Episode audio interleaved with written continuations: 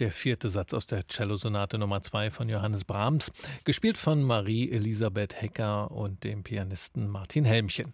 Die beiden gehören zu den gefragtesten Solisten ihrer Generation. Sie treten weltweit auf, oft auch gemeinsam. Und das werden Marie-Elisabeth Hecker und Martin Helmchen übermorgen in Berlin tun beim Ultraschall-Festival für neue Musik hier im Haus des Rundfunks. Vor der Sendung habe ich die beiden gefragt, sie werden da beim Ultraschall-Festival ein Doppelkonzert spielen. Das hat hat der Komponist Jörg Höller für Sie beide geschrieben.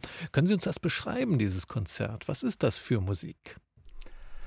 Es ist eine unglaublich genaue, präzise Musik. Also man, man, man spürt der Musik ab, dass wirklich jeder Ton seinen Platz hat und nur genau so sein kann. Was für uns den Nachteil hat, dass man alles, was nicht funktioniert, auch sofort hört. Ja, also auch der, der ungeübte Zuhörer merkt und spürt und versteht irgendwie sofort, ist das jetzt so gedacht oder, oder geht da was schief, weil es so unglaublich äh, fein gezeichnet ist und man intuitiv nach kurzer Zeit merkt, es gibt einen Grundakkord, also etwas, was er eine Klanggestalt nennt, auch wenn man das gar nicht versteht als Zuhörer. Aber man spürt, dass das ein, ein eigener Kosmos in sich ist, der unglaublich ausgedacht ist und unglaublich funktioniert. Und dann kommt natürlich äh, eine großartige Farbigkeit, große, tolles äh, Bearbeiten der Instrumente, also einfach instrumental wahnsinnig viel spannende Sachen dazu. Gesten, die sich auch ganz unmittelbar äh, übertragen, ständige Überraschungen. Also ich finde es ein, ein, großartiges Stück sowohl zum Staunen, wenn man über der Partitur sitzt, als auch zum Erleben als Zuhörer emotional. Und das Konzert ist äh, geschrieben worden von Jörg Höller im März 2020, also als das so richtig losging, gerade mit der Corona-Pandemie. Und wenn ich die Beschreibung des Konzerts jetzt beim Ultraschallfestival so richtig verstanden habe, also da klingt das so, als sei das auch so eine Art äh, musikalische Abwehr gegen die Dunkelheit, die damals aufgezogen ist mit der äh, Pandemie. Haben Sie das auch so gehört, verstanden? Also Jörg Höller hat uns erzählt, dass es, dass es für ihn auch nicht so einfach war, das Stück zu schreiben, einfach ähm, durch diese ganze Pandemiezeit. Der erste Akkord im Stück, die ersten zwei Takte sind, ähm, hat er gesagt, hat er sich ans Klavier gesetzt und hat diesen Akkord gegriffen und es war für ihn der Corona-Klang, so hat er es genannt. Aha. Das ist wirklich so eine Atmosphäre, die da erstmal aufzieht und die das Klavier dann so äh, in, ja, in himmlische Sphären hebt sozusagen. So, so beginnt das Stück und so entwickelt es sich dann auch. Ähm, bis ähm, der dritte Satz dann aber eigentlich wirklich so ein unheimlich lebhafter Satz ist, der das irgendwie so abzuschütteln versucht, so kommt es einem vor. Also der ist wahnsinnig rhythmisch, hat ein paar ähm, Zitate, die man auch erkennen kann und man wird wirklich so von einer Welt in die nächste geworfen. Das heißt, wenn man als Zuhörer im Saal sitzt, kann man sich jetzt nicht gemütlich anlehnen und berieseln lassen sozusagen, sondern man muss wirklich da sitzen mit Spannung zu hören, sonst kann man auch gar nicht so gut folgen. Ne? Also es passiert sehr schnell in kurzer Zeit immer was anderes, was, was für uns auch ähm, manchmal die Schwierigkeit dann darstellt, einen großen Bogen zu schaffen. Aber es, hat, es ist halt wirklich in, dieser, in diesem Ideenreichtum, den er hat, äh, unheimlich spannend. Und Wahnsinn, was er sich auf dem Cello überlegt hat. Es ist wirklich auch nicht leicht zu spielen, also technisch einfach auch nicht leicht mhm. zu spielen. Und man hört, wie gesagt, was Martin meinte, man hört jeden Ton, aber getroffen ist oder nicht, was sehr gut ist, äh, dass man das hört, aber was natürlich auch ähm, riskant ist für uns. Wie ist das eigentlich, wenn Sie sowas in Auftrag geben und einstudieren? Sie sind ein musikalisches Paar, auch im Leben ein Paar. Gibt es da eine genaue Aufgabenteilung, äh, wer von Ihnen was macht? Oder gucken Sie das ganz streng, jeder das Gleiche macht? Ja, also also ich kümmere, das ist jetzt heikel, das Thema.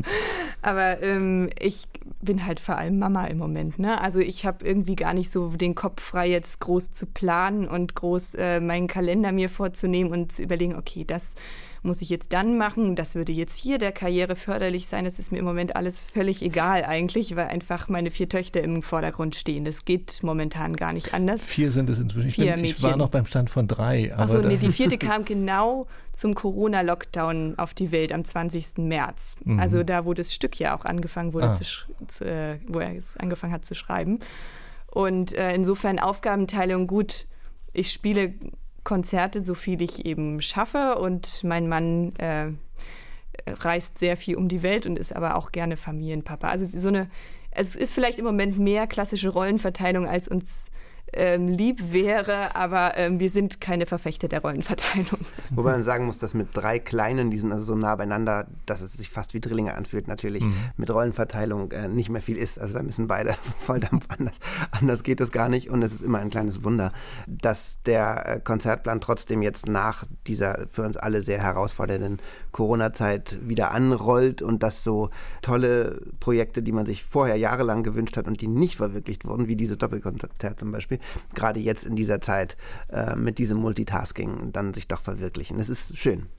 Ich wollte Sie eigentlich fragen, ob Sie beim Ultraschall-Festival auch dazu kommen, sich Konzerte von anderen anzuhören. Aber angesichts der Lage, die Sie gerade beschrieben haben, kann ich die Frage zurückziehen, oder? Ja, wir müssen dazu sagen, wir wohnen auch weit auf dem Land draußen seit fünf, sechs Jahren. Da ist es natürlich dann auch nochmal was anderes, spontan ins Konzert zu gehen. Wir haben das schon in Berlin erstaunlich wenig gemacht, wenn man als reisender äh, Musiker sowieso viel in der Weltgeschichte unterwegs ist. Dann ist es doch irgendwie das Schönste, zu Hause anzukommen und und die, die Tür hinter sich mhm. zumachen zu können. Äh, natürlich noch mehr, wenn man Familie hat, aber das war eigentlich schon äh, vor den Familienzeiten ähnlich. Und das ist natürlich da draußen auf dem Land jetzt noch mehr so. Deshalb können wir die Konzerte an einer Hand abzählen, die wir letztes Jahr gehört haben, an denen wir nicht selber beteiligt waren. Aber da kommt dann auch bald wieder eine andere Lebensphase. Ja, also man hört ja oft unterwegs dann die Konzerte eigentlich. Ne? Also wo man selber irgendwie mit drin ist in einem Festival, da hört man automatisch viel Konzerte an. Oder die zweite Hälfte, wenn im ersten Teil des Klavierkonzert ist dann in der zweiten die Sinfonie oder so. Aber so richtig zum ins Konzert gehen, dazu kommt es tatsächlich sehr selten. Dann lassen Sie uns doch jetzt mal zusammen Musik hören und zwar mit Ihnen beiden. Wir haben ausgesucht am Springbrunnen aus den vier Stücken für Cello und Klavier von Karl Davidow. Könnten Sie uns da ein bisschen einstimmen vielleicht auf dieses Stück? Ja, das ist ein nettes kleines Zugabenstück. Ich habe das meinen Schülern oft aufgedrückt, weil man da ganz gut Technik üben kann. Also man am Springbrunnen, man hört quasi die Tropfen fallen. Das ist ein sehr leichtes, ähm, zugängliches Zugabenstück. Dann hören wir am Springbrunnen.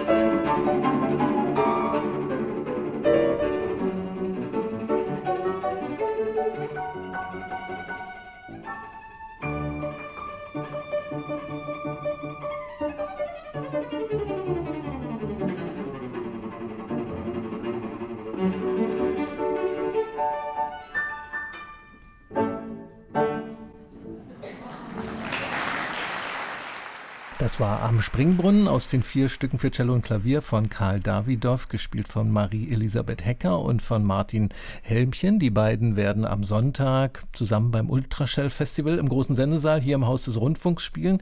Jetzt sind sie hier zu Gast. Wir haben gerade schon ein bisschen über ihre Musikerin-Musiker-Paar-Situation ähm, geredet. Äh, ich wollte noch gerne eine Frage zu dem Komplex nachschieben, nämlich können Sie das eigentlich empfehlen, die Konstellation Familienleben und Musikerkarriere? Karriere? Also ich bin der Optimist in der Familie. Ich würde uneingeschränkt sagen, ja. Ich ahne, dass bei meiner Frau eher ein, ein Nein kommen wird. Irgendwo in der Mitte ist wahrscheinlich äh, die Es ist tatsächlich ein Extremzustand, in dem wir jetzt leben seit einigen Jahren. Hat natürlich auch damit zu tun, dass unsere Konzerte halt äh, nicht nur vor der Haustür stattfinden und wir keinen äh, festen Unterrichtsjob haben, bei dem man äh, ja vielleicht 20 Minuten aus dem Haus geht. Da kommt natürlich sehr vieles zusammen. Ja, die Kinder sind jetzt klein. Das ist natürlich der absolute Wahnsinn, jeden Tag. Und, und jeder Tag wird neu äh, ausverhandelt, äh, wer macht was, was kann gestemmt werden, was nicht. Man muss unglaublich flexibel sein, aber es liegt auch sehr viel Freiheit und Abwechslung darin, die, wenn man da der Typ dafür ist, ja, äh, ich mir eigentlich äh, so in dieser Fülle an, an, an Abenteuer im Alltag, ja, in keiner anderen Konstellation äh, vorstellen kann. Auch dieses ähm, Hin und Her zwischen verschiedenen Modi, wie funktioniere ich als reisender Solist, ja, wo dann mit einer Orchesterprobe die Sache sitzen muss und wie lasse ich mich sofort voll und ganz auf Trubel in der Familie ein und hängen nicht noch zwei Tage erstmal noch der, der Tour nach, die gerade abgeschlossen ist. Das ist eine wahnsinnig spannende Aufgabe, an der man sehr viel äh, über sich selbst auch lernt. Und wenn man tägliche Herausforderungen mag, dann ist das, äh, hat das was, was ganz Tolles, Inspirierendes. Also so geht mir das. Und Frau Hecker, wie geht's Ihnen?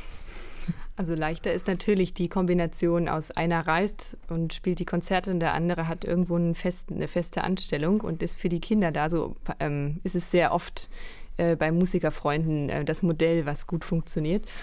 Insofern muss man sich ein bisschen damit zufrieden geben, sozusagen, äh, dass man Kompromisse machen muss. Also dass man das nicht man kann nicht jedem gerecht werden. Man ist eigentlich, wenn man sein Konzert ordentlich vorbereiten will, dann vernachlässigt man seine Kinder. Wenn man zum Konzert seine Kinder nicht mitnehmen kann, dann vernachlässigt man seine Kinder. Das heißt, man ist ständig in so einem Spagat, den man eigentlich nicht äh, aushalten kann. Und ähm, genau, das ist die Übung, der ich mich sozusagen täglich stelle. Ja, damit auch glücklich zu sein, auch wenn man es eben nicht allen recht machen kann. Und eigentlich ist es eine Luxussituation, dass man nicht irgendwo fest gebunden ist und jeden Tag dort erscheinen muss. Ich kann mir selber die Konzerte einteilen, wie ich es möchte. Aber es ist halt irrsinnig anstrengend, weil ich eben auch gleichzeitig jetzt eben, wie Martin sagt, jetzt sind die Kinder klein, jetzt brauchen sie die Eltern ähm, vielleicht in der Pubertät auch wieder. Aber es ist halt, ähm, genau, also es ist ein Spagat, dem ich nicht gerecht werden kann, aber es ist trotzdem ein schönes Leben. Jetzt frage ich mich ja umso mehr, wie Sie dann über das, was Sie jetzt so plastisch beschrieben haben, hinaus noch andere Engagements hinkriegen, denn Sie sind auch ausgezeichnet worden im vergangenen Jahr mit dem erstmals verliehenen Pablo Casals Award for a Better World und zwar für Ihr Engagement in Ruanda. Das ist jetzt auch nicht um die Ecke. Ähm, wie engagieren Sie sich denn dort? Also wie alt ist das jetzt? Elf Jahre alt ist das Projekt. Also das fing 2011 an, wo ich das erste Mal runtergefahren bin, eigentlich aus einer Konzertkrise heraus, wo ich dachte, wozu mache ich jetzt eigentlich Musik? Ähm, wir sind alle übersättigt. Andere Situation nach Corona jetzt, ne? aber damals war die ein bisschen anders. Und ich hatte einfach selber mit mir, ähm, hatte viele Fragen im Kopf, die ich irgendwie nicht richtig beantworten konnte. Und das war wie so ein nochmal versichern, wozu das eigentlich gut ist, zu, Musik zu machen. Ja? Also es war jetzt nicht nur ich möchte helfen und ich bin so ein uneigennütziger Mensch oder so, sondern ich habe auch was davon. Ne? Also ich habe im Gegenzug sehe ich, wie Musik dort wirklich Kinder verändert hat und wie sie ein Instrument gelernt haben, dass ähm, vorher kein einziges Cello dort gab und jetzt gibt es dort eine Cello-Klasse und ähm, die bringen sich gegenseitig Cello bei, obwohl ich da nie Unterricht gegeben habe. Ich gebe einem Schüler Unterricht und der bringt es dem nächsten bei und so. Also da ist einfach so ein so eine Aufnahme und so ein Durst danach gewesen, dass mich das echt berührt hat und mir auch wieder gezeigt hat, okay, das ist was Gutes, was man macht. Also Musik machen ist was Besonderes, ein tolles Privileg und ähm, das möchte ich gern weitergeben. Und so hat es angefangen. Und Sie unterstützen da eine Musikschule im Prinzip? Genau, also eine Musikschule oder bestimmte Organisationen, die dort weiter ausbauen. Also auch nicht nur die eine in Kigali, sondern wo es dann auch äh, mehrere Musikschulen gegründet wurden und auch dann im Schulunterricht jetzt Musikunterricht stattfindet und so weiter. Also das hat viele verschiedene Facetten. Zwischendurch gab es noch ein Waisenhausprojekt, dann hat die Regierung aber gesagt, die wollen alle Waisenhäuser schließen, dann hat man das aufgebaut. Also es hat auch viele Hürden gehabt. Ne? Also mhm. es ist sehr mühsam, aber man darf nicht in großen Schritten denken, sondern halt jeder, jede Person ist einfach dann wichtig für einen.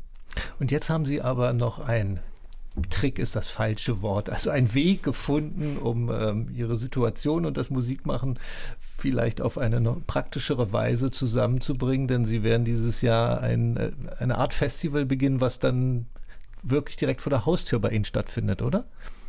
Richtig, ja, das haben Sie sehr äh, gut analysiert. Das war tatsächlich auch ein, ein Gedanke bei uns, äh, dass es schön ist, äh, wenn man eben so viel unterwegs ist, sich einen, Teil des Musikmachens und den Freundeskreis auch nach Hause holt. Und wir haben jetzt da diese schöne Situation auf dem Land, sehr viel Platz zu haben und eine Scheune auf dem Grundstück, in der man schön Konzerte spielen kann. Und auch sehr viele Spielstätten in der Region, die, ähm, also ich will nicht sagen brach liegen kulturell, aber das Potenzial ist, um es positiv zu formulieren, ja, es ist enorm. Es gibt sehr, sehr schöne Orte, tolle Leute. Die Region Leute. ist um Luckau herum. Genau, hm. die Region ist die Niederlausitz, nah am Spreewald, aber sozusagen der Nordwestzipfel mhm. der, der mhm. Niederlausitz, äh, wo wir wohnen. Und da holen wir uns jetzt eben einen Teil des Lebens, was wir ab und zu da draußen auch vermissen. Ja, holen wir uns jetzt äh, her und merken, dass all unsere Berliner und überhaupt auch sonst äh, Freunde begeistert sind von der Idee und Lust haben, dabei zu machen. Und Fließen wird das Ganze heißen, also ein einwöchiges Kammermusikfestival im Juli. Da werden wir uns dann vielleicht widersprechen. Das würde mich sehr freuen. Erstmal freue ich mich, dass Sie hier heute da waren. Marie-Elisabeth Hecker und Martin Helmchen. Am Sonntag um 20 Uhr spielen Sie beim Festival Ultraschall das Doppelkonzert von Jörg Höller, das er für Sie beide geschrieben hat. Wir übertragen das Konzert live hier auf RBB Kultur. Noch besser ist es natürlich, wenn Sie selbst mit dabei sind. Die Karten dafür kosten 20 Euro, ermäßigt 14. Vielen Dank an Sie für den Besuch. Dankeschön. Vielen Dank Ihnen.